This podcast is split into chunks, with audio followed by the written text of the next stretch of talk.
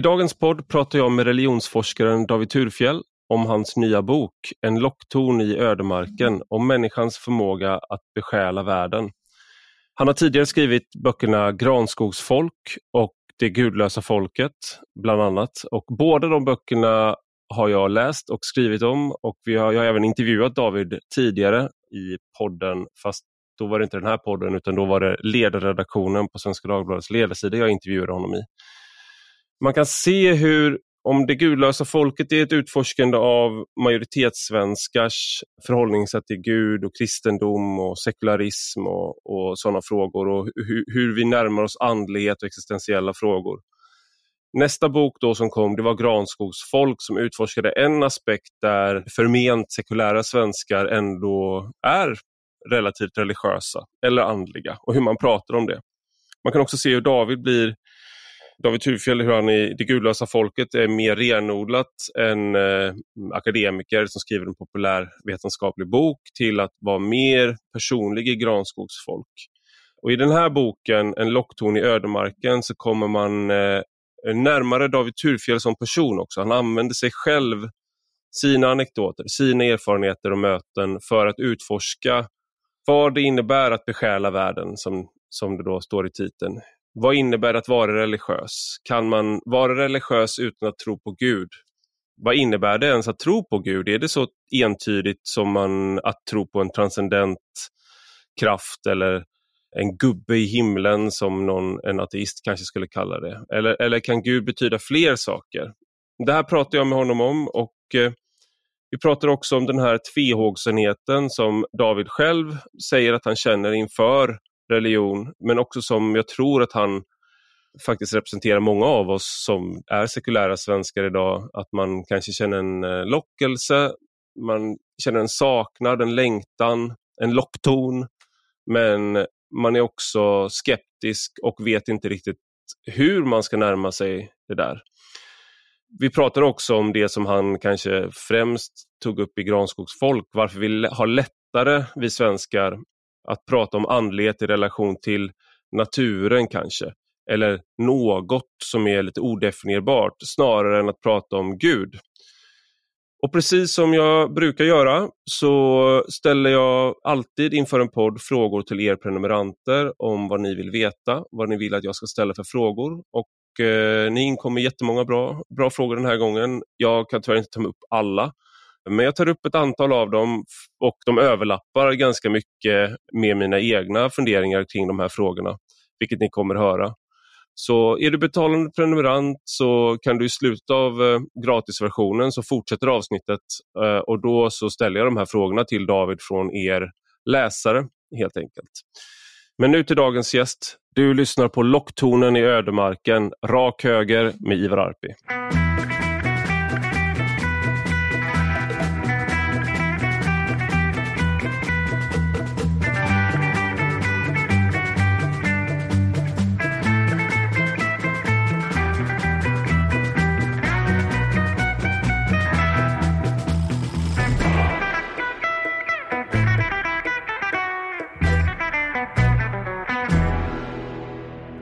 Välkommen David Turfjell till Rak Höger.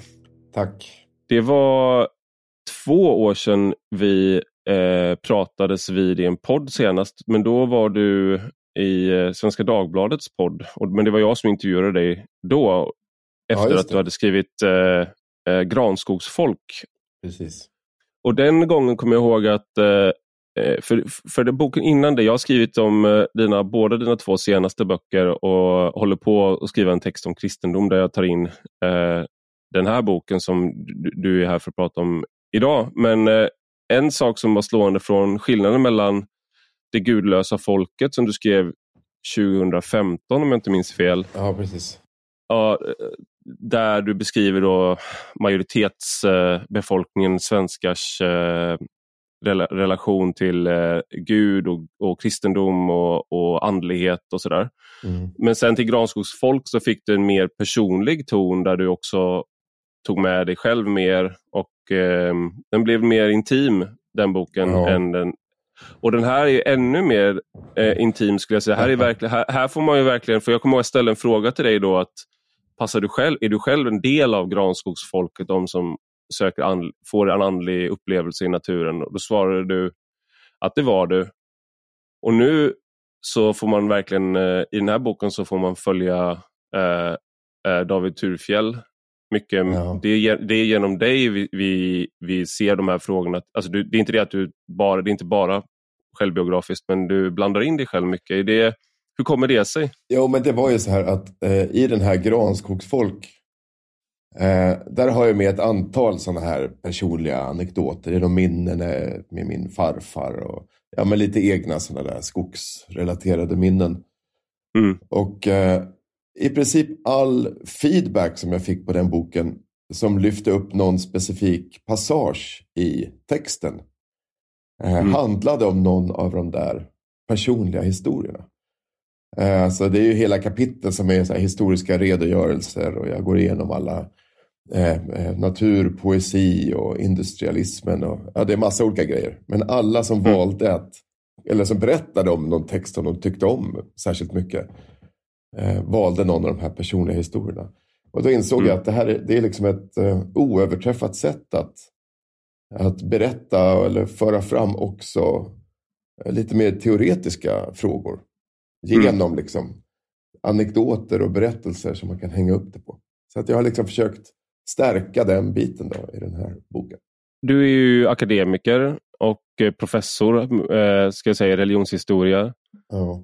Och min erfarenhet av eh, akademiker men också en viss typ av journalister av kanske den lite mer eh, seriösa, eh, kanske också lite mer eh, maskulina traditionen eh, är att eh, jaget ska bort. Och Det var också det ja. jag fick lära mig när jag skulle skriva ledartexter.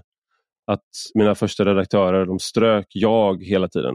Mm. Medan jag tyckte att det gjorde texten levande. Det kan göra det. Ja. Men är det här någonting som du har kämpat med? För det jo. finns ju en sån där eh, tanke om att det är oseriöst att blanda in. Jag är intresserad av din kunskap David, inte ja. av, eh, för du är professor då. Men när du är ett jag, då är du ju bara en liten människa som vi andra. Jo, ja, men det är förstås en sån balans. Och jag har ju skrivit innan de här tre böckerna som vi har pratat om så har jag skrivit andra böcker på engelska som är ännu mer akademiska och, eh, och där jaget är fullständigt eh, eh, liksom borta från, på alla sätt. Men en annan aspekt i just den här boken det är att den handlar ju om liksom, religiositet och sådär. Och jag ville på något vis plocka isär och dekonstruera och analysera religiositet med fokus på den personliga erfarenheten. Mm. Och eh, det går, tror jag då, inte att, beskriva, att eh, förstå religiositet som mänskligt fenomen utan att lägga in i beräkningen att det är en otroligt personlig sak. Det är relaterat till, till något djupt personligt, till de närmsta eh, relationerna, till barndomsminnen, till eh, identitet och sånt där som är djupt personligt. Så att om man plockar bort det personliga, då missar man en väldigt central komponent av det här kulturella fenomenet. Och då mm. har jag också tyckt att det är lite mer sympatiskt kanske om jag ska eh, plocka isär och, och analysera sönder Eh, erfarenheter. Att göra det mot min egen, någon erfarenhet som jag tar från, mitt eget, från min egen eh, historia. Det finns ju en sårbarhet i det som är en sårbarhet som är eh, tilltalande men också kanske obekväm för att man öppnar sig för ja. Eh, en kritik på en annan, annan nivå i värsta fall. Där ja, någon verkligen. tycker att man gör en eh, banal tolkning av sig själv. Och Det är sårande ja. eh, kanske snarare än om någon säger att den där analysen, jag tycker mm. att den har vissa brister. Verkligen. Och det, eh, så det är ju liksom att blotta strupen på ett sätt. Och det är också så att i det här akademiska sättet det mer traditionellt akademiska sättet att skriva. Det här är ju inte helt en akademisk bok. Alltså, den är ju någon sorts eh, gränslandsbok. Där. Men eh, i det traditionellt akademiska sättet så kan man ju också gömma sig bakom akademisk terminologi och eh, eh att hänvisa till andra tänkare och sådär. Och, och om man skriver rakare och mer personligt och eh, enklare så blir det också mer sårbart, helt klart. Jag kommer ihåg, eh, var en eh, en, jag har insett i efterhand att det var en livsavgörande kommentar men jag, jag läste geopolitik eh, som var mycket roligare kurs än vad det låter när jag bodde i Danmark. Och Det var en omtumlande erfarenhet för att det var helt annorlunda att läsa på ett danskt universitet än ett svenskt universitet. Även om jag läste då på Syddansk universitet i Odense så var det enda universitetet som min professor som jag rådfrågade i på Lunds universitet avrådde mig bestämt från att göra det för att det var så uselt tyckte han. Men dit, där hamnade jag ändå för min, eh, mitt ex eh, pluggade till läkare där. Men då eh, var jag ju van vid att vara en stjärn, stjärnstudent. Som, eh, sådär. Men eh, då sa eh, den, min professor då att eh, förutom att han ofta hånade mig för att jag var svensk, vilket var ganska kul, men idag kanske jag hade gjort honom att han blev anmäld.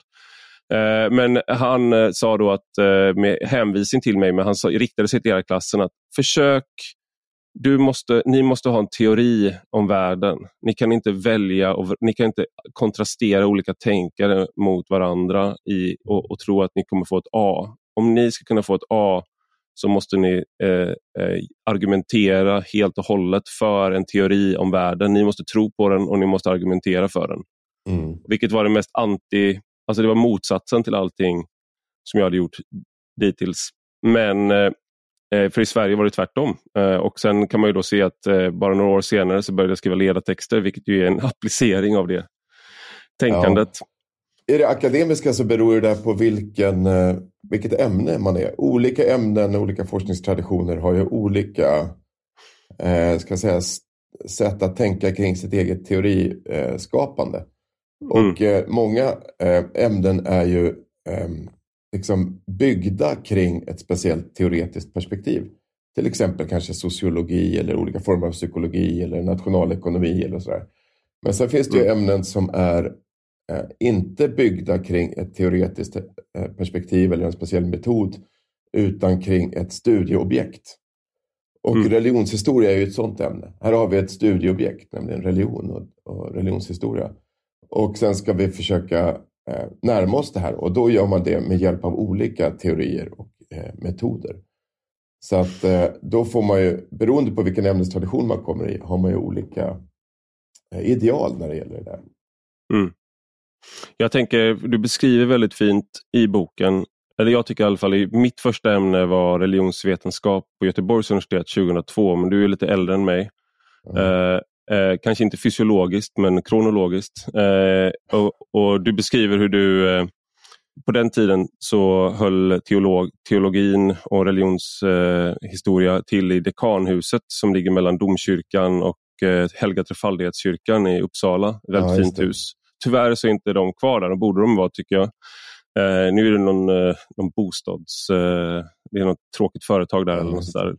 Men då sa eh, föreläsaren där att det här är religionshistoria. Det bygger på en tanke att det finns en mänsklighet, tror jag det var. Ja, eh, just det. Och vad betyder det? Ja, det betyder ju eh, att, eh, alltså att man tänker att eh, det finns ju massa olika kulturer och språk och traditioner och religioner. Och traditionellt när man har, eh, alltså tidigare i historien när man har studerat religion så har man ju gjort en stor åtskillnad då på den kristna, kanske eh, lutherska kyrkan då i Sverige och alla de andra religionerna. Och så tänker man att det här är helt väsensskilda eh, fenomen. Men det religionshistoriska perspektivet, det är ju att alltså i, på något sociologiskt och psykologiskt och eh, på massa olika nivåer så är eh, människor jämförbara över olika historiska perioder och mm. i olika kulturer. Och det innebär ju då den radikala insikten att om man studerar till exempel eh, gammal egyptisk religion och förstår eh, den typ av, av eh, verklighetsförståelse som de hade där och hur de tänkte och vilka problem de hanterade och hur de gjorde det och hur de eh, fungerade, liksom, tänkte symboliskt till exempel. Då kan man också lära sig någonting, inte bara om Egypten utan också om eh, andra eh, kulturer och traditioner och om det mänskliga sättet att vara i stort. Så att det här jämförande perspektivet när man jämför olika traditioner över tid och mellan kulturer eh, ger en kunskap som är relevant liksom, även för att förstå sig själv. Mm. Det är det som är tanken. Så det är, liksom en, det är väldigt genuint så här humaniora-perspektiv där. Att människan är en art och eh, delar livsbetingelser över tid och rum. Mm. Och därför kan man förstå sig själv genom att lära känna andra och man kan förstå andra genom att lära känna sig själv. Just det. Det eh, finns väl han, eh, det här klassiska citatet av Publius Terentius Afer, den frigiven, frigiven afrikansk, nordafrikansk slav som sa att jag är människa, inget mänskligt är mig främmande, som fortfarande är på något sätt ja. utgångspunkten i den här typen av humaniora, då, att man, man kan hitta sig själv i urgamla texter och sådär. Ja.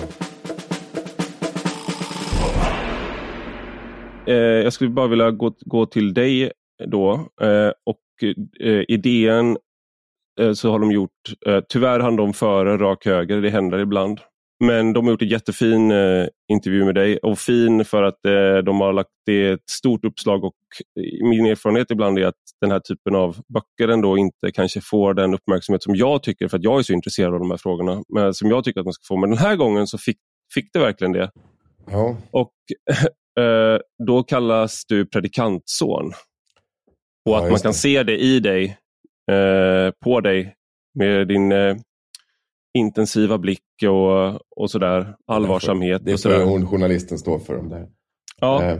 men jag, jag, skulle säga att det finns eh, jag skulle så här, jag, jag, jag skulle vilja säga, okej, okay, stämmer det att du är predikantson för det första och sen för det andra så kan jag säga att du i alla fall för oss då som kanske är, eh, kommer från en sekulär bakgrund men är intresserad av andliga frågor men kanske inte helt har förmått oss att tro eh, men heller inte är så begeistrad av Richard Dawkins, Christopher Hitchens och den ateismen så är du ju lite av en predikant. Alltså, det är i alla fall det jag stöter på när, vi har, när människor som också har läst dina böcker. Att man, hur bekväm är du med den beskrivningen och stämmer det att du är en predikantson? Alltså det stämmer ju rent sådär uh, familjemässigt att min pappa är präst. Och, uh, och, som präst predikar man ju. Predikant för mig är lite mer associerat till en annan kyrklig tradition än den som han kommer ifrån, då, den svenskkyrkliga. Men uh, mm. det stämmer ju liksom rent sådär krasst. Mm. ja, det gör det. Min, min ambition är inte jag har alltid tänkt att jag absolut inte har någon normativ eh, ambition. Liksom, jag har inte mm. ambitionen att, att driva folk åt ändra eller andra hållet i sina trosföreställningar eller, eller åsikter. Utan jag har velat beskriva och analysera och eh, tolka på ett så sanningsnära och eh, ärligt sätt som möjligt. Eh, mm. Men det är klart, det går ju inte att vara, alltså det är ju en, ett sorts ideal det här, den, någon sorts eh, eh, objektiv neutralitet. Och det är klart att dit når man ju aldrig.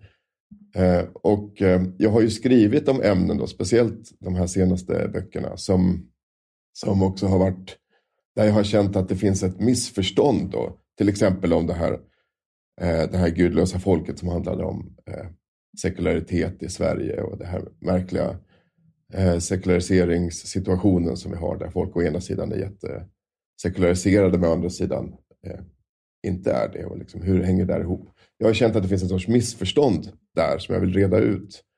Mm. Och med det här eh, granskogsfolk som handlar om naturrelation så vill jag liksom peka på någon sorts eh, reda ut ett missförstånd som kanske var att, eh, att sekulära personer saknar liksom existentiellt djup på något vis. Nu. Det är kanske inte så många som tänker det här, men från, ett, från många religiösa perspektiv, då, folk som är mer organiserat religiösa, kristna eller muslimer, så kan det finnas en sån kritik av det sekulära, att det liksom är andefattigt på något vis. Mm.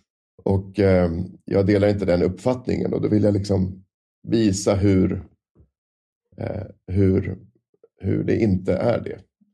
Och det mm. kan man ju säga är en sorts normativ ansats. Då.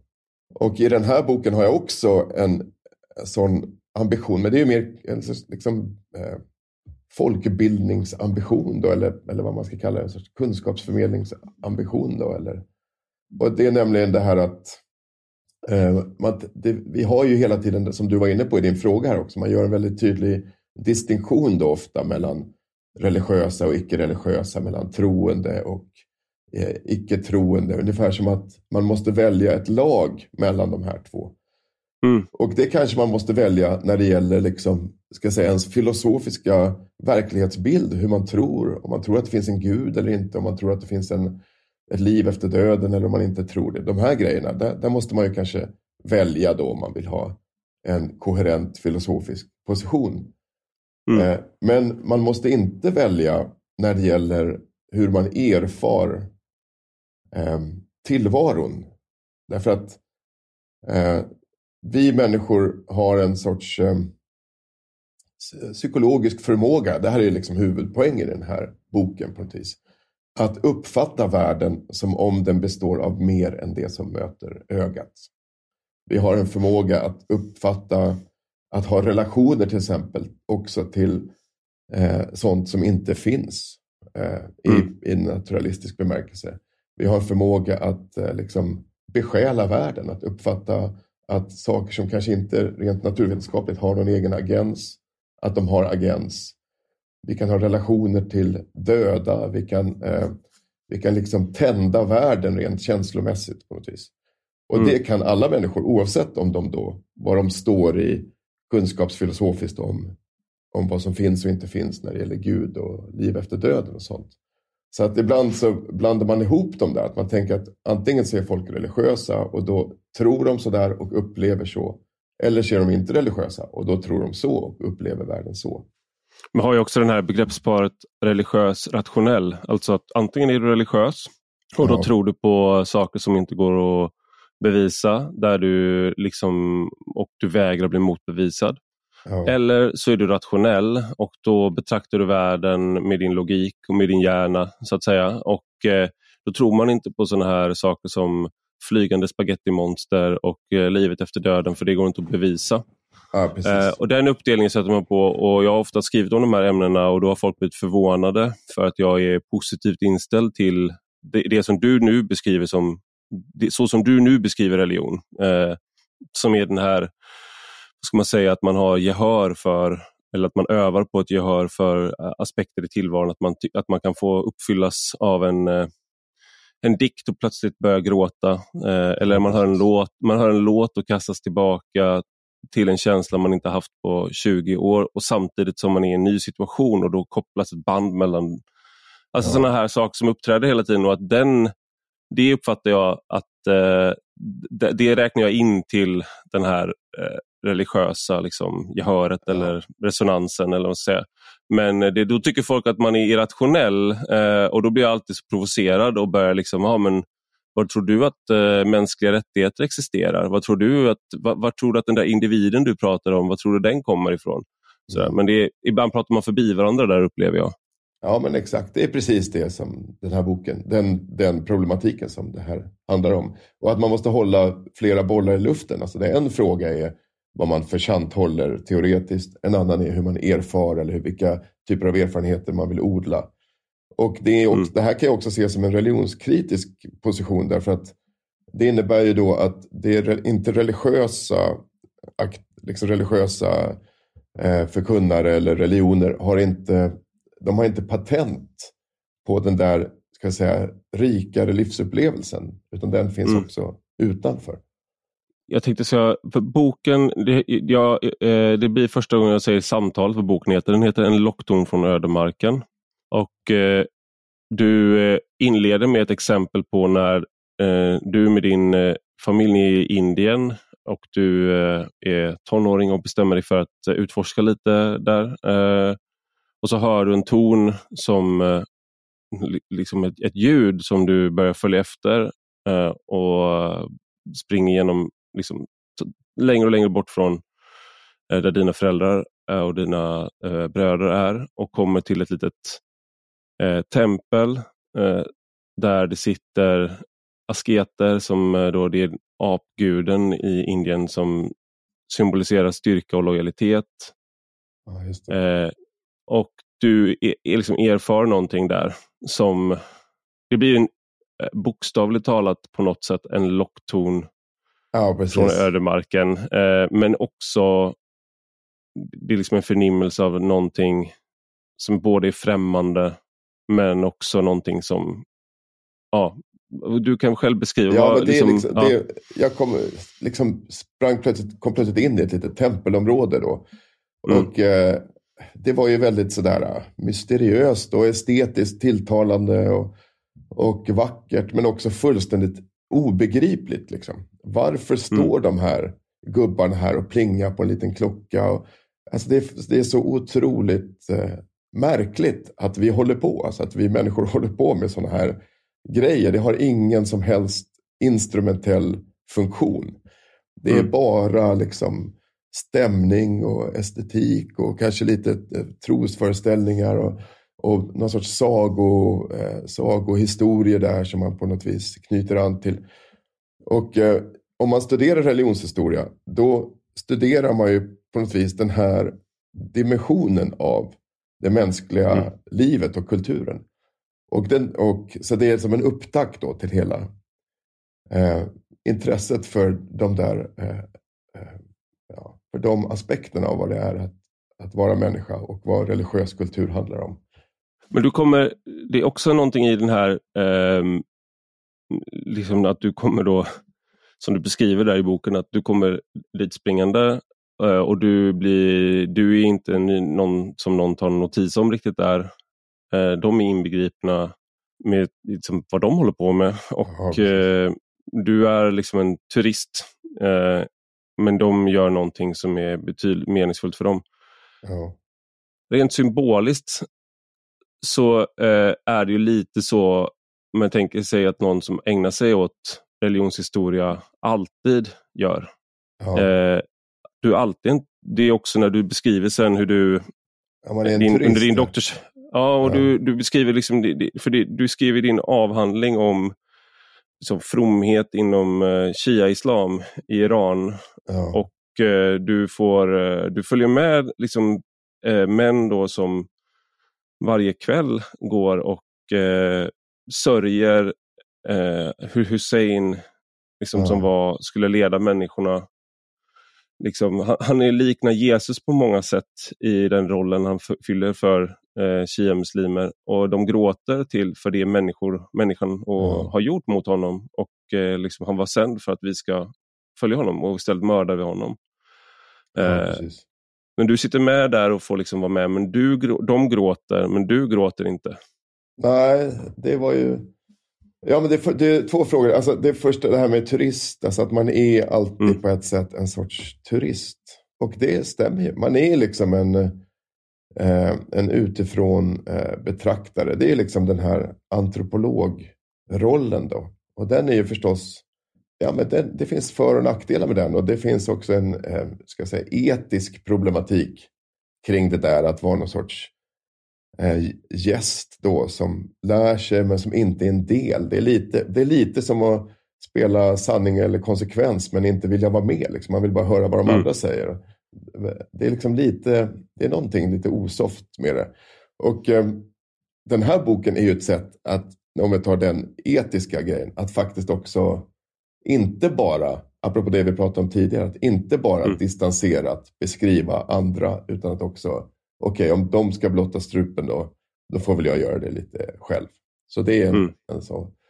Sen var det här med att jag, de här eh, shiitiska eh, sorgemötena då som jag skrev min doktorsavhandling om. Ja, det var ju så att eh, jag blev inte, ja, så småningom alltså, så kanske jag blev lite berörd av det där faktiskt också.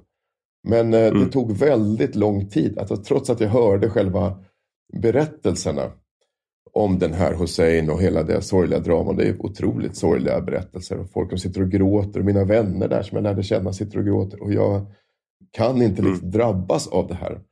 Och att jag tar upp det i den här boken det är för att jag vill illustrera hur den här primära socialisationen är så avgörande för vilka stämningar som vi har tillgång till. Därför mm. att de har ju fått det här med modersmjölken på något vis. De här eh, eh shia-muslimerna.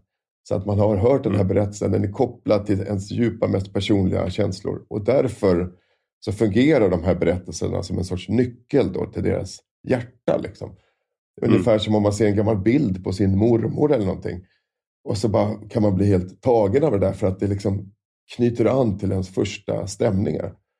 Och mm. så fungerar det också med religion att göra. Och om man kommer då utifrån och tänker att ja, men, hur kan de bli så rörda av det här? Det är ju bara den här historien. Ja, då måste man komma ihåg att man har formats av den på det här sättet. Och mm. sen så har jag då i den berättelsen min egen historia.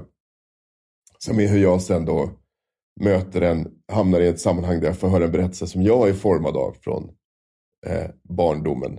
Just det, du hittar en anglikansk kyrka och den ja, anglikanska precis. kyrkan och svenska kyrkan är liturgiskt. De är väldigt lika varandra i hur de lägger ja. upp gudstjänster och vad man tror på och sådär. Och eh, det bara när du kommer in att det är, du känner igen salmen, du kan sjunga med även om det är på persiska. Ja. Du känner melodin, lukterna, stämningen är, slår an någonting. Och då plötsligt så slår det an. Då, då, är liksom, då blir jag gripen då av det på ett sätt som jag inte har lyckats bli i den här eh, eh, moskén som jag har varit i jättemycket. Och eh, ja, men det har med den här primära socialisationen och också säger någonting om hur, hur religiositet funkar, hur det liksom, om det fungerar i varje fall. Mm. Att när man, vi säger att om man är då praktiserande kristen till exempel och man kan de här sångerna och de här, har hört de här orden hela, hela ens liv och man, man kan stämningarna och sen så kommer man till en kyrka, säg på en begravning och sen så spelar, spelas de här sångerna upp eller det sjungs där och man, de här orden sägs. Då kommer de att hjälpa till då att eh, knyta an den personliga sorgen till det som händer här i, till det här rituella mm. uttrycket. Så då fungerar de här liksom som nycklar till ens, eh, till ens känsloliv och ens mest personliga liksom rum på något vis. Om det fungerar. Om det inte mm. fungerar, om man inte har det, om de, man har inte hört de här, man känner sig förfrämligad inför de här sångerna och texterna och orden och, och kanske hela kyrkorummet eller vad det är.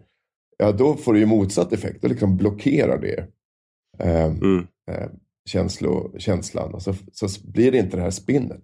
Och det här är egentligen då, det är ju skrivet väldigt som en, en rak berättelse, men det är egentligen en väldigt klassisk religionsteori som kommer från Clifford Geertz som är en, en eh, en känd religionsantropolog då, som jag har sammanfattat liksom, lite i det där kapitlet.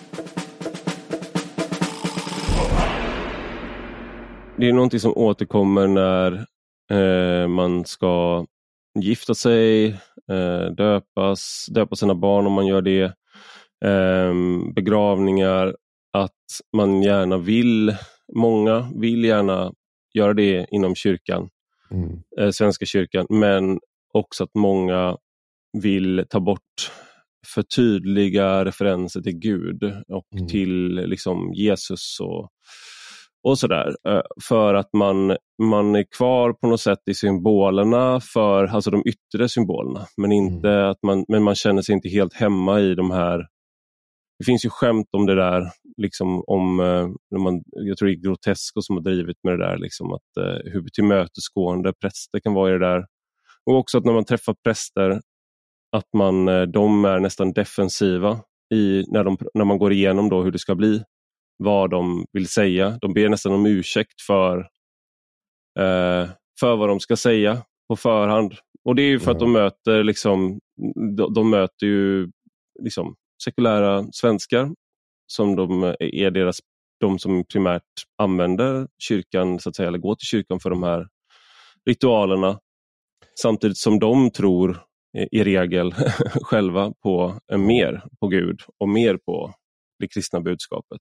Där tror jag också att det, Lutherdomen har gjort det där lite, ännu för, liksom försvårat det där problemet lite. Därför att eh, i Lutherdomen och Svenska kyrkan har man så tydligt liksom betonat under liksom flera sekel vikten av att eh, församlingen själv förstår vad de säger, att man liksom står bakom, att man eh, berörs och tror på det här innehållet liksom och, och verkligen förstår det.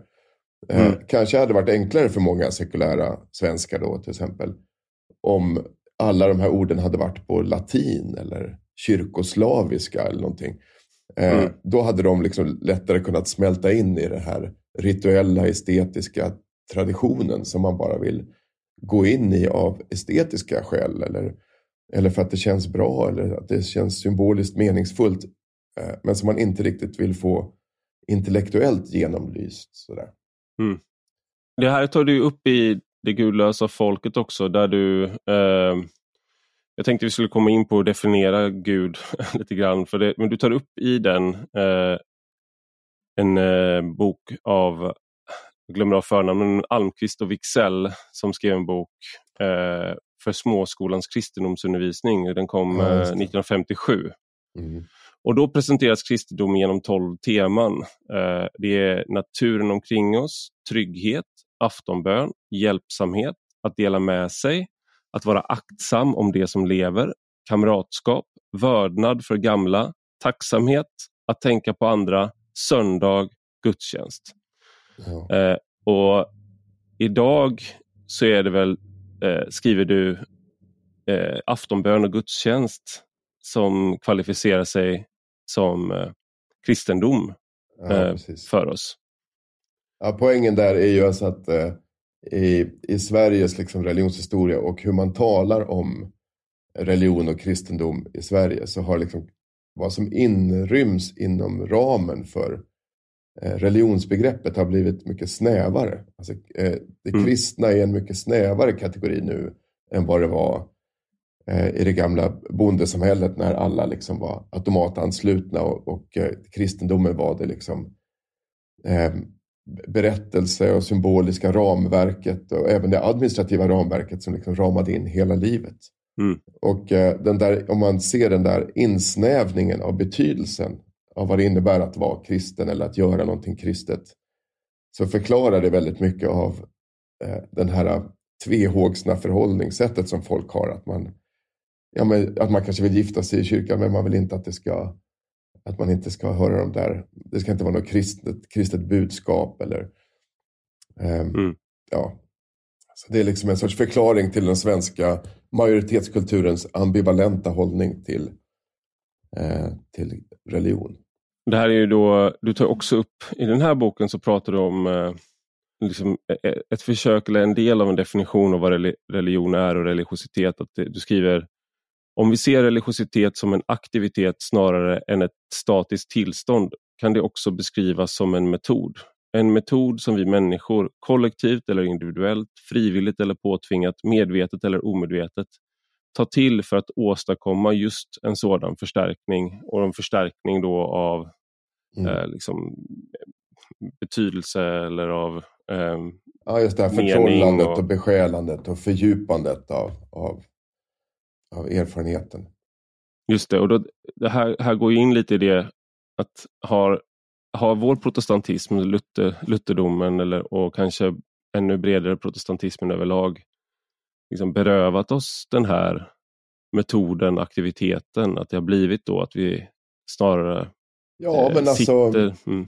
nu, det, det ligger nog någonting i det. Nu ska man säga att protestantismen förändras hela tiden och i Svenska kyrkan eh, nu och i andra protestantiska samfund så har man ju verkligen bejakat det estetiska och det rituella och, och sådana här grejer mer och mer och det finns olika traditioner. Men eh, om man tittar längre tillbaka i tiden så har ju många delar av protestantismen verkligen systematiskt försökt rensa bort förtrollningselement liksom, i sitt religiösa liv. Alltså ljuständning och estetik och rökelse och, och obegripliga ritualer. För att, ehm, och liksom att det istället ska vara genomlyst och rationellt. Och mm. eh, på det sättet så är ju protestantismen sammanlänkad med sekularisering och upplysning och modernitet på ett sätt. Alltså den är ju liksom en modern religionsform kan man säga. Och en del av det är ju att det här avförtrollandet då som eh, som upplysningen och liksom den moderna moderniteten har medfört i världen kommer ju också då från protestantismen. Så att eh, så är det helt klart. Och hur mycket, för det här jag tänker då, du, du är ju kanske en eh, turist då pratade vi om, men du är också någon typ, i den här boken så är du också då kanske besläktat med att vara turist är att vara en pilgrim. Om man, eh, och mot slutet av boken, i slutkapitlet, så besöker ni, du och din eh, forskarkollega. Eh, ni besöker ett katolskt, en katolsk kyrka och du är, beskriver hur du liksom blir stött av kommersen. Att det är liksom som när ja, men du, du är lite som en eh, nutida Jesus som går och välter bord i templet. Liksom, ut ur min... Alltså det är den känslan som du förmedlar där. Ja, det, här är mam, det här är mammon, man kan köpa det här, vatt, liksom det här vatt, ja. heligt vatten. Man kan liksom... Eh, det, det, det känns som en väldigt, eh, om det, jag menar det verkligen inte på något nedvärderande vis, men det känns väldigt, och det är medvetet som, du är väldigt typisk protestant som kommer till en katolsk helig ja, plats. Verkligen. Protestant eller sekulär kanske, som tycker att det här ja som jag ser de här maktordningarna och sexualfientligheten och kommersen och turisthordarna där. Mm. Men du kommer ändå någonstans fram, du, du landar också i den här tvehågsenheten, att du ser både och. Du, ja, därför att det som händer där är att jag, det är liksom två delar av den här historien. Först när jag kommer dit, det är Lourdes, den här pilgrimsorten där, som, som är en sån här källa i, i Sydfrankrike där, där dit folk kommer för att bli helade. Det är liksom en pilgrimsort i, i Europa. Och eh, ja, den första eh, reaktionen är då denna eh, liksom frustration och oh, aversion mot alltså de påtagliga liksom, maktordningarna och, och alla de här grejerna som jag, mm. som jag liksom värjer mig mot. Men sen så testar jag ändå att gå in i den här ritualen då som folk gör där. Och som man An, andra dagen. Ja, precis. Andra dagen. ja. Och då eh, blir det också väldigt eh, en, en upplevelse av något sorts mänskligt möte där som blir väldigt eh, fint. Liksom. Och då inser jag, inser jag att jag måste, ja, jag måste och det, här, det är därför den är som en sorts slutkläm på hela boken. Att jag måste leva i den här dubbelheten. Att å ena sidan så är det de här eh, maktordningarna och eh, eh, allt det här kommersen och alla de här eh, sexualfientligheten och det som jag liksom vänder mig mot där och reagerar mot som en sann protestant eller sekulär mm. protestant. Men samtidigt finns det också i denna tradition och i de andra traditionerna som jag har skildrat i boken och, och mött i mitt liv. Så finns det också någonting annat. Det finns, det finns både och. Det är både mm. liksom en, en ödemark och en eh, lockton där. Och man måste mm. leva då, tror jag, eller ja, det blir liksom min slutsats att vi måste inse att vi måste hålla båda de här bollarna i luften samtidigt. Ja, och det, eh, den här locktonen från ödemark ska jag säga också, det, det tar du upp också att du har träffat många människor som så att säga eh, plötsligt i ett möte med eh, liksom en, eh, en, en from muslim till exempel, som, eller en, en recitation av Koranen drabbas otroligt och eh, lämnar liksom ja, men sina, de trosföreställningar och liknande som man har haft och, och konverterar till exempel. Eller, och det kan också vara inom den egna traditionen att man plötsligt är med om någonting som får en att inse att det finns det är, det är en annan värld här. Eh, jag tänker på en, eh, en kompis till mig, Thomas Idegard, som är eh, katolik och, och, han lämnade ju liksom det världsliga. Han var ju en eh, hade han inte gjort det kanske han hade suttit i Reinfeldt-regeringen eller den här regeringen för att han kommer från, hade en lysande politisk karriär. Men han lämnade så att säga den profana världen eh, för, att, för att söka sig och, och gå utbilda sig till att bli katolsk eh, mm. munk. Och det, är ju den här, och det, det tar du upp också att det där är inte någonting som sker nu bara utan det där är det som beskrivs i eh, religiösa texter och urkunder som när Buddha som lämnar ett eh, liv i överflöd eh, mm. för att eh, det, det, är inte den sanna världen. Han måste se världen som den är och eh, lever i, förstå fattigdom och liknande. Och eh, ges, eh, Moses som ser en brinnande buske. Mohammed som får, liksom, träffar en ängel. Att det, det, det där är liksom mm. den locktonen från ödemarken som kommer och återkommer. Och du, du citerar då en av mina favoritdikter fast jag mest har lyssnat på den som i Torsten eh, Bergmans version när han sjunger den. Eh, omkring tiggan av Låsa från, av Dan ja, Andersson. Då. Och då är det texten, eh, du säger att den tydligast uttryckt eh, kanske i den här dikten. Det är något bortom bergen, bortom blommorna och sången. Det är något bakom stjärnor, bakom heta hjärtat mitt. Hör en något går och viskar, går och lockar mig och beder. Kom till oss, till denna jorden, den är icke riket ditt. Och det där kan man ju, behöver man ju inte så att säga vara, gå i kyrkan varje söndag för att känna att, att det slår an någonting. Ja, det är den här känslan, kallet har, finns ett ord på det, man liksom känner, det är någonting som pock, men många människor upplever det, att det är någonting som pockar mm. på dem, som de inte riktigt kan eh, förklara varifrån det kommer eller vad det är. Och sen det är klart att mm. i religiösa traditioner har man också förstärkt de här berättelserna. Det är också en, berättelserna om det här kallet och det här pockandet eh, mm. är ju också någonting som stärker känslan av att det finns eh, någon sorts gudomlig verklighet som vill någonting med våra liv. Så att i, i det här fallet, precis som i många andra saker, så är det ju också dels ett fenomen att folk faktiskt upplever det här kallande, kallet eller pockande locktonen i ödemarken. Eh, men det är också en berättelse om att folk upplever det så. Så att, eh, det är en annan tematik i boken, att det är dels en sorts psykologisk erfarenhet och dels berättelsen om en erfarenhet. Och mm. berättelsen om att vi människor kan lockas av en, det finns en högre mening, det finns en vilja, det är någon som vill någonting med oss. Eh, är ju också ett annat metod då som vi har för att skapa den här förtrollningen av eh, livserfarenheter. Men jag skulle också, då i titeln En lockton från ödemarken, så tänker jag ödemark för mig som, eh, jag tänker ju på när jag har vandrat i fjällen, där liksom över vidder, där ingen människa, alltså när vi har gått på, jag har en kompis som alltid tvingar oss att gå, vi får aldrig gå på leder när vi vandrar.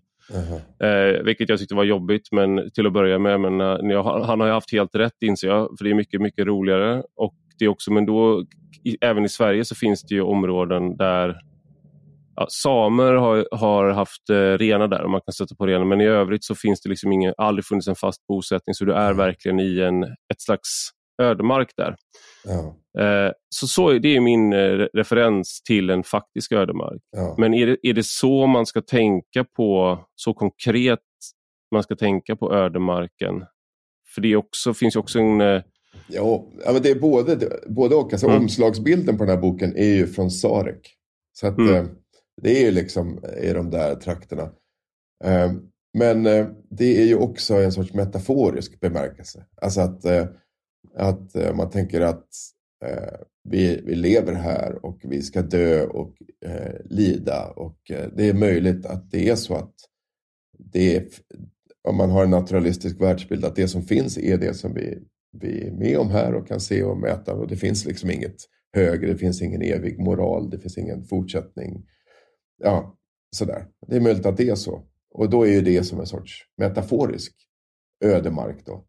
Men i mm. denna ödemark, denna liksom, eh, bistra livserfarenhet så kan det också finnas en, kan vi ana liksom en ton som, som lockar lockar oss till en upplevelse av att det är någonting mer som finns. Det finns någonting mer än det som möter ögat. Så det, är, det är kanske primärt en metafor då för, för den här förtrollade erfarenheten som folk kan ha. Vi har, den återkommer den här ödemarken väldigt mycket i västerländsk eh, fiktion och sådär. Eh, alltså, det finns ju en, eh, en väldigt känd dikt bland annat eh, Oh, nu glömmer jag så, Wasteland och nu glömmer jag såklart av eh, det är ju T.S. Eliot ja, som har skrivit den. Eh, och den är ju liksom, den är skriven efter första världskriget eh, och eh, den här, det här ödelandet som folk efter båda världskrigen egentligen har upplevt att hur kan man tro efter Auschwitz. Hur kan man, mm. nu, alla som har lyssnat på den här podden, nu har ni hört mig säga, prata om Auschwitz och, och tro, jag tror är liksom varenda avsnitt jag gjort de senaste typ fyra, fem avsnitten eller någonting. Eh, men det är första gången, eh, i alla fall i, i podd, som du hör mig säga det David. Mm. Eh, men just det här att hur kan du fortsätta tro i en värld där så mycket ondska finns, där så mycket lidande finns och det inte finns någon uppenbar liksom nåd hur, ja. kan, hur kan någon, en, om det finns en, god gud, eh, eller, eller ens en gud med en avsikt eller någonting, en plan. var det här en del av hans plan? Vad, vad återstår då utom ödemarken? Och det, jag tycker att det här går in i såna här mer eh, populärkulturella och kanske mer lättsamma saker som, jag tycker inte att det är lättsamt, men eh, zombieserien Walking Dead som under lång tid var en av de mest populära. Mm. Där min tolkning av det är ju att vi är, vi är zombies. Alltså vi är i en värld där allting bara ruttnar och försvinner. Men det mm. finns ett sätt att försöka, vad är det som skiljer oss från zombies? Och det är där det som de brottas med hela tiden. Ofta är många av de här lite mer filosofiska zombie-serierna, i alla fall de som ska på något sätt skildra överlevandet, inte bara katastrofen. Eh, då är det så här, okay, men vad är det som skiljer oss från zombies? Och det är väldigt svårt för dem att svara på det. Och Det här också, går också in i den här Cormac McCarthy-boken uh, The Road, uh, där en far och en son, vilket ju är väldigt övertydlig referens till fadern och sonen. Uh, och Det finns många sådana referenser i den boken också till just att det är, det är ett förkroppsligande av relationen mellan fadern och sonen, både i religiös mening men också rent fysiskt, att de är Gud är med i den relationen. Vilket ju kanske då skulle underkännas av någon som ska definiera vad kristendomen är, för det är då tron på en transcendent Gud. Men han menar väl kanske att när du har den relationen, när du visar att det är meningsfullt, eh, när du visar att du har den här kärleken trots att du lever i en ödemark, trots det där, eh, så lever du med Gud. Eller då han har uttrycket We carry the fire, we must carry the fire. Och eh, det är då liksom en... Eh, vi, försöker ja. att vara, vi försöker att leva som om eh, vi faktiskt kan gör, leva i någonting annat än en ödemark. Så länge vi finns, så länge vi känner den här kärleken, så länge vi skapar den här meningen med varandra, så är inte det här den ödemark som det rent objektivt kanske kan tyckas vara. Det finns Förlåt, en, nu, är det, nu är det jag som är predikant här.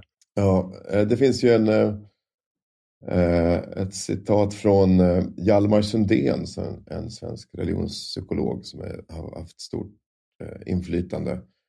Och som jag har med i boken också, ett resonemang kring det. Alltså det här det handlar inte om att det handlar inte bara om att tro på att Gud, alltså det religiösa, vad är det man blir när man blir religiös? Ja, men dels handlar det kanske om att tro att Gud finns. Men det kanske handlar ännu mer om att lära sig uppleva det som finns som Gud. Alltså å ena sidan mm. lära sig uppleva att Gud finns, ungefär att det finns en Gud utanför, om man nu tror på det. Eh, men det är också att se det som faktiskt redan finns, som alla är överens om att det finns. Och att liksom börja tänka på det som att det är det som är Gud. Det var ju lite det som du sa här nu, att om man börjar se mm. eh, hoppet eller eh, att eh, gemenskapen mellan här pappan och, och sonen då i The Road eller eller vad det nu är för berättelse, som ett uttryck för det här är någonting som vi håller heligt eller som är evigt eller som är, som, eh, som är värt att liksom eh, mm. vörda och leva för. Ja, men då har man gjort den här typen av perspektivförskjutning som den här besjälandet och förtrollandet också handlar om.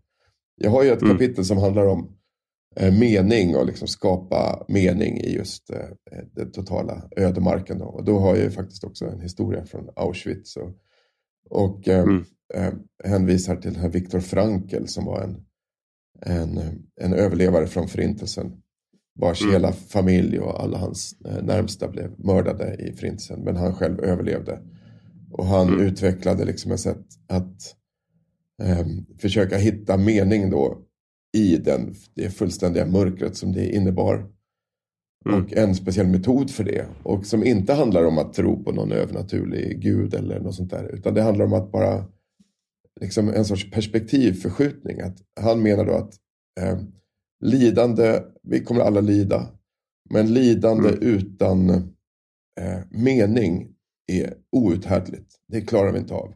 Däremot kan vi mm. lära oss att leva med lidande om det finns en mening.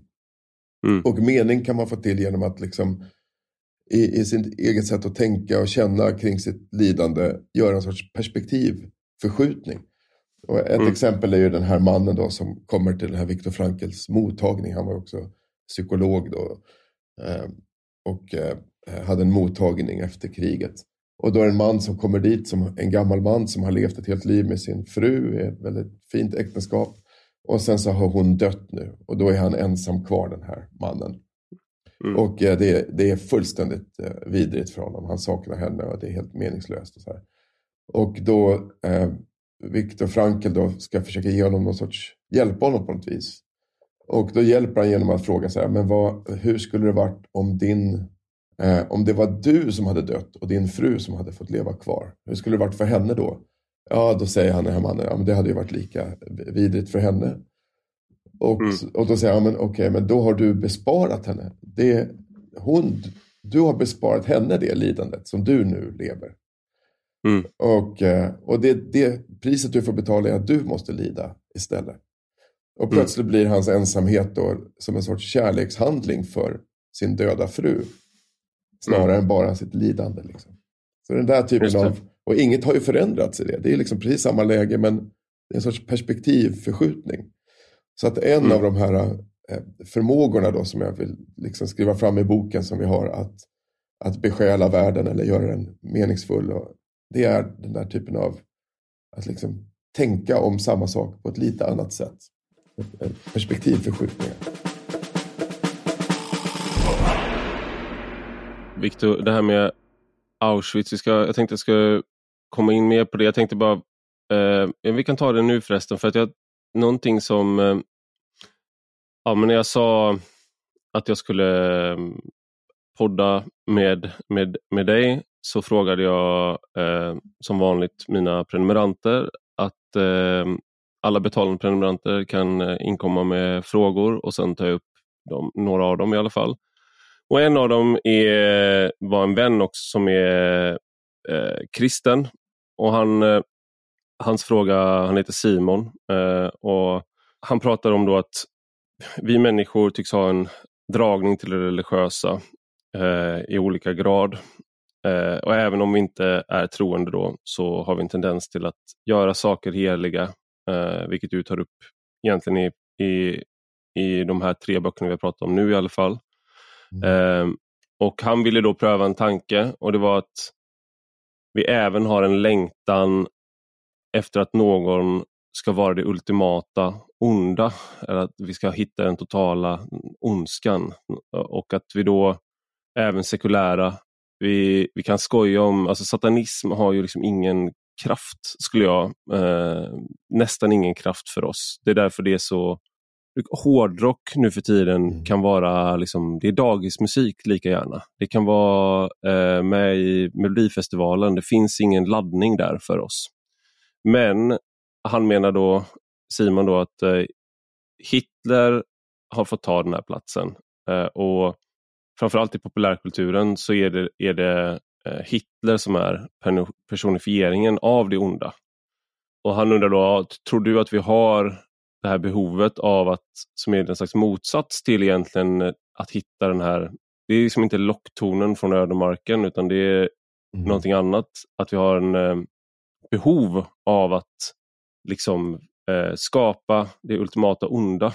Alltså jag tror då att um, två saker vill jag säga till det. Det första är att jag tror att det finns en i vår mänskliga liksom, kognitiva struktur och hur vi fungerar över alla kulturer och traditioner och historier, liksom, historiska epoker.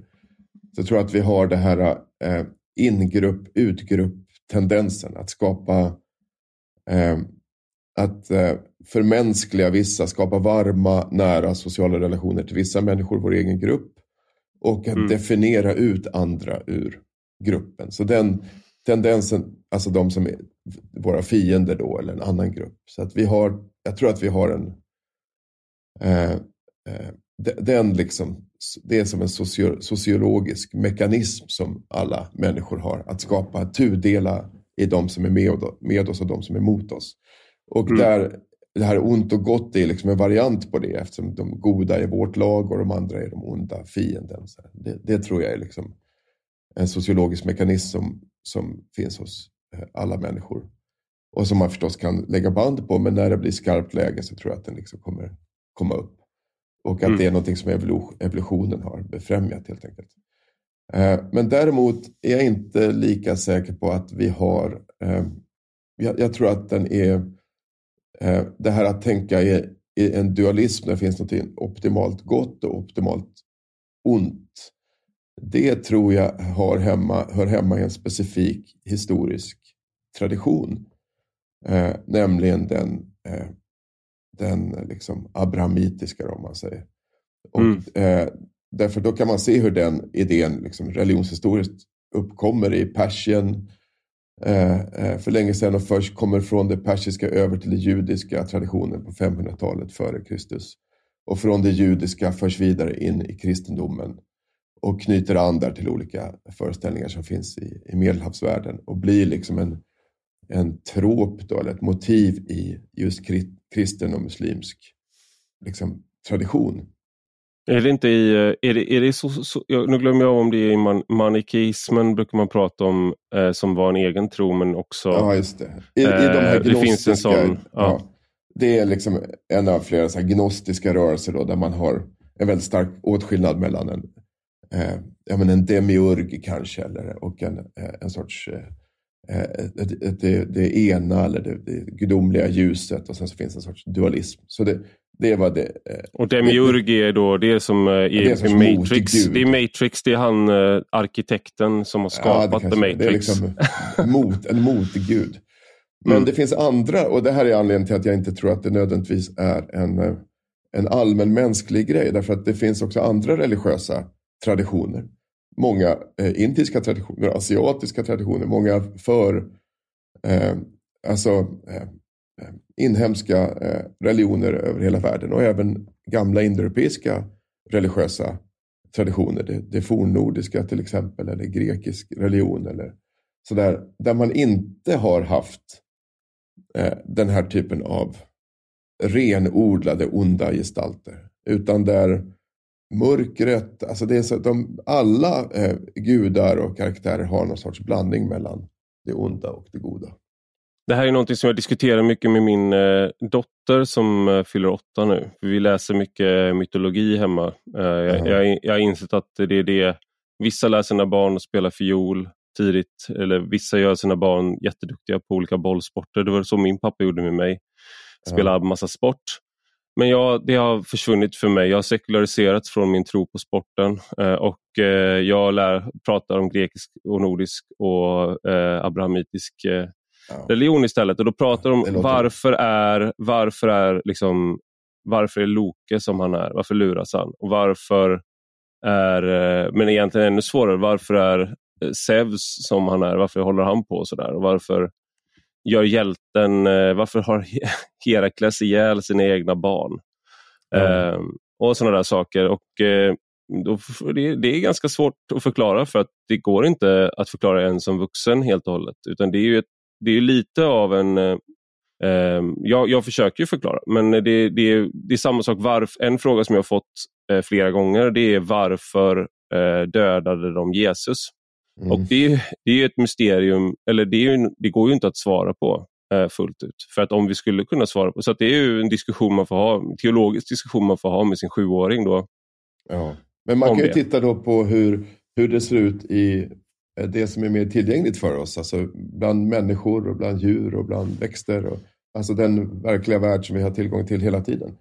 Hur, mm. det är, hur de flesta bär både drag av liksom, eh, destruktivitet och, eh, och kärlek. Eh, och att man hamnar i olika konstellationer och ibland så blir, kan samma person göra någonting väldigt kärleksfullt och sen kan det bli destruktivt i ett annat sammanhang. Och så bara förlänger man den livserfarenheten som jag tror de flesta har också till gudomliga dimensioner. Och då har mm. man liksom, då är det ju ganska intuitivt. Du skriver, du svarar i DN, den intervjun, eh, att någonting som du ogillar det är självrättfärdighet. Ja. Och eh, Det tycker jag är ett teologiskt ställningstagande här. För att eh, det är just det att i i zoroastrianismen eller i manikismen så är, jag tror det är zoroastrianismen, då är den ljusets gud skadad. Och eh, därför behöver ljuset vår hjälp. Så du kan välja, genom att inte välja att ställa dig på ljusets sida, så är per definition att inte välja blir att du ställer dig på mörkrets sida. Då står du på ondskans sida. Och med det här, det här var ju något, jag har läst fantasy hela mitt, hela mitt liv eh, och där Mm. I den sämsta fantasyn så är det väldigt tydliga gränser mellan ont och gott. Vilket jag tycker gör människor en otjänst för att då får man en konstig bild av dem. Jag, är uppvuxen jag hade väldigt svårt att förstå varför man eh, inte skildrade det så i andra fall. Liksom att det inte var så liksom, tydligt att det är självklart att man ska stå på ljusets sida. Det är liksom sådär. Eh, men det är ju då den här risken att du blir självrättfärdig hela tiden. Det är en lockelse i när du tror på någonting. När du är, inte bara är då en, när du deltar, inte som turist, utan du faktiskt tror. Du blir så mm. övertygad att det blir per definition så att alla andra måste ha fel. I alla fall alla som inte tillhör din sanning. Ja, ja men det är väl det. Det, kanske är, det är väl kanske en, eh, en, eh, en baksida som, har, som hänger ihop med övertygelse. Då. Och tvärsäkerhet.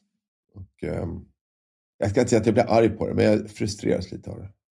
Eh, nu pratar du med eh, någon som deltar i den politiska debatten så per definition så är man ju en manikist ofta i, i hur man närmar sig politik. Att det är vänster mot höger, det är ont mot gott och sådär. Det är så det, så det är. Men det är vissa som är mer inne i det kanske.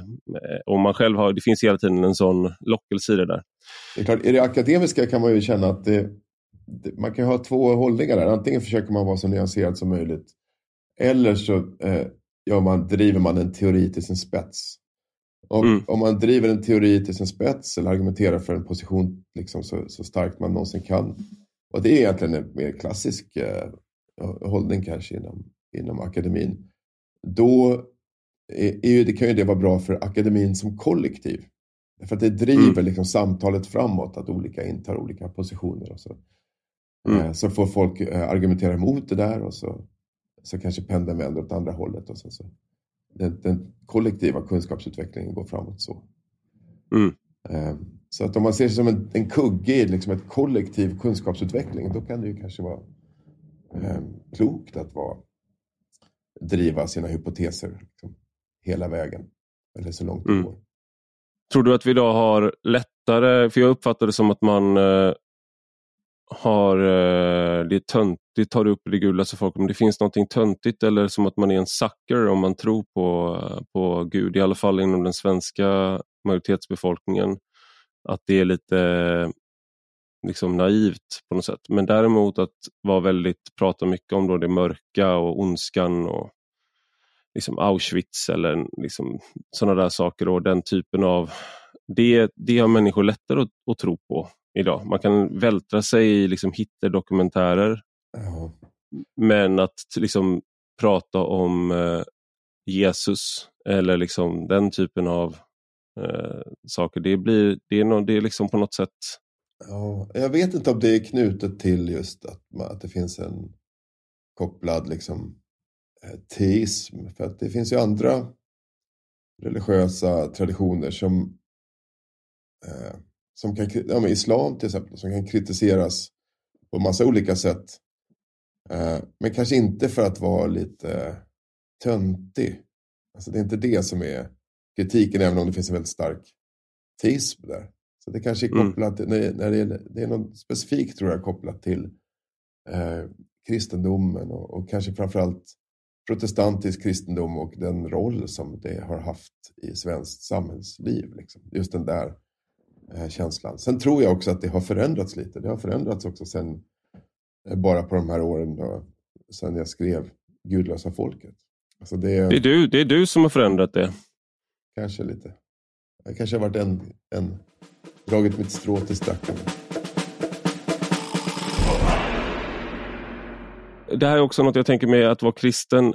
Så är det ju, det här är en, en, jag ska intervjua Tom Holland snart om han inte ställer in Mm. Eh, han är så upptagen, men han har skrivit en bok som heter Dominion som handlar om just kristendomens erövring av, eh, ja, av hela världen på många sätt. Och, och han har skrivit om eh, antiken väldigt mycket innan dess. Han skrivit om romarna, grekerna eh, och det var det han var fascinerad av. Han, han säger själv att han var mer, han identifierade sig mer med Pontius Pilatus än med Jesus när han läste det där när han var barn. Mm. Eh, men eh, successivt så har han insett att han också, det finns en, det är först när kristendomen kommer in i historien som han känner någon slags, att han kan känna igen någonting. eh, sådär. Att det här att eh, den svagas eh, har, en, även den svaga har rättigheter. Även en, en slav är, är Guds avbild eh, och sånt där. Men som inte alls fanns innan. Och eh, att i kristendomen att sådana här saker som då eh, den barmhärtige samariten och samariterna var då ett folk som judarna på den tiden hade stora konflikter med. Så att, mm. att Jesus tar med det eh, som en berättelse är just, det är egentligen det du pratar om också nu, att man har en så tydlig, fi man identifierar sig så starkt med sin grupp att du inte känner igen mänskligheten hos, även hos din fiende eller även hos mm. eh, andra grupper. Eh, och Jesus säger att, liksom visar att ibland är det, det är inte så enkelt. Utan det, och att det här är något som går igen även i vår sekulära kultur idag. Att vi har, så att även om man är sekulär, även om man har svårt att säga att man tror på Gud, så har vi liksom ärvt de här tankemönstren från. från och det, ibland kan man då, när man stöter på andra religioner, kanske de kanske märker av det hos en, att det där är det kristna sättet att se på det. Ja. Men själv tycker man att nej, men jag är ju rationell, eller jag är ju bara moralisk, jag, nej, jag är inte religiös. Hur, hur tänker ja. du kring det där?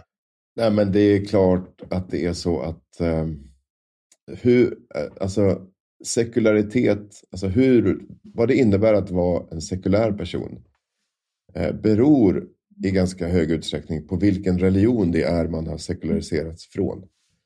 Så att mm. eh, en person som har levt som eh, hindu i, i, liksom, och sen blivit en sekulär hindu kommer bära med sig vissa spår av det här hinduiska och skilja sig från någon som har varit eh, pingstvän eller eh, jude eller muslim. Och eh, en typisk grej då när det gäller det, eller en, en sån klassisk kritik då när det gäller det kristna och sekularisering, det är ju att hela distinktionen mellan eh, att man kan dela in samhället och livet i en sekulär och en religiös sfär. Liksom. Mm. Eh, det finns ju en kritik då att hela den idén är kristen. Så att, eh, att det kommer från en kristen tradition där man har haft, eh, haft den uppdelningen. Man har haft en påve och en kejsare. Man har haft eh, liksom kyrkan och kungen. Man har haft den här tudelningen, en sorts arbetsdelning hela tiden. Man har haft världsriket och gudsriket.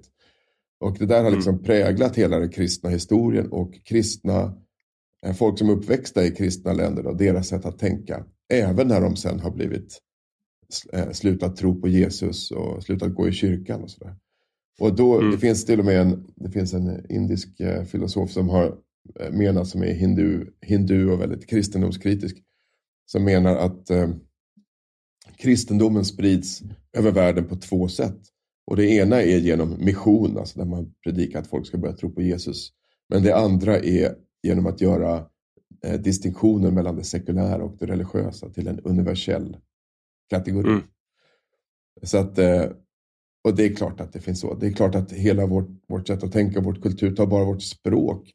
Språket har ju en historia, att orden heter vad de heter. Att, eh, våra mm. namn, våra, eh, våra kläder, våra, eh, eh, alltså, allting som vi gör, våra, det som är kutym, våra sociala konventioner har förstås, bär förstås på en historia som delvis är färgad av den religion som har präglat den. Så att eh, mm så är det. Bara själva, själva, ordet religion var väl från början någonting som eh, munkar ägnade sig åt i klostren. Alltså att man, ja, det var den aktiviteten som de, eh, liksom, att de vände sig till Gud och hur de gjorde det. Ja, det finns ju det var inte någonting som gemene man... Ah, okay. Ja. Men eh, det har ju fått förändrad betydelse och den nuvarande betydelsen är väl helt klart färgad av det kristna arvet, åtminstone här. Medan i den muslimska världen så är det ju färgat av det muslimska arvet huvudsakligen. Mm. Och det innebär då att, eh, om man ska ta ett motexempel då, att, i, eh, att vara kristen under muslimsk, i, i, i, den muslimska världen, det finns en förväntan från de muslimska majoritetskulturerna, i till exempel Jordanien då, eller något sånt här land, eh, att det, kristendomen ska vara för de kristna ungefär vad islam är för muslimerna. Och islam mm. har ju en rättslig sida som är väldigt stor. Alltså hela, hela den eh, sharia-rättsliga delen av islam som handlar om att ta fram regler för olika aspekter i livet Precis som judendomen också har en sån rättslig eh, sida, vad man får äta och inte äta och alla de här grejerna. Medan kristendomen mm. har ju lite sådana eh, inslag men det är inte alls lika starkt i Europa i varje fall. Men däremot de orientaliska kristna har ju då under muslimskt styre blivit tvungna att eh, definiera sig själv eller bli ungefär så som islam är för muslimer. Så där finns mm. det också, då har liksom eh, kristendomen juridifierats kan man säga i de miljöerna därför att den har påverkats av en muslimsk majoritetskultur.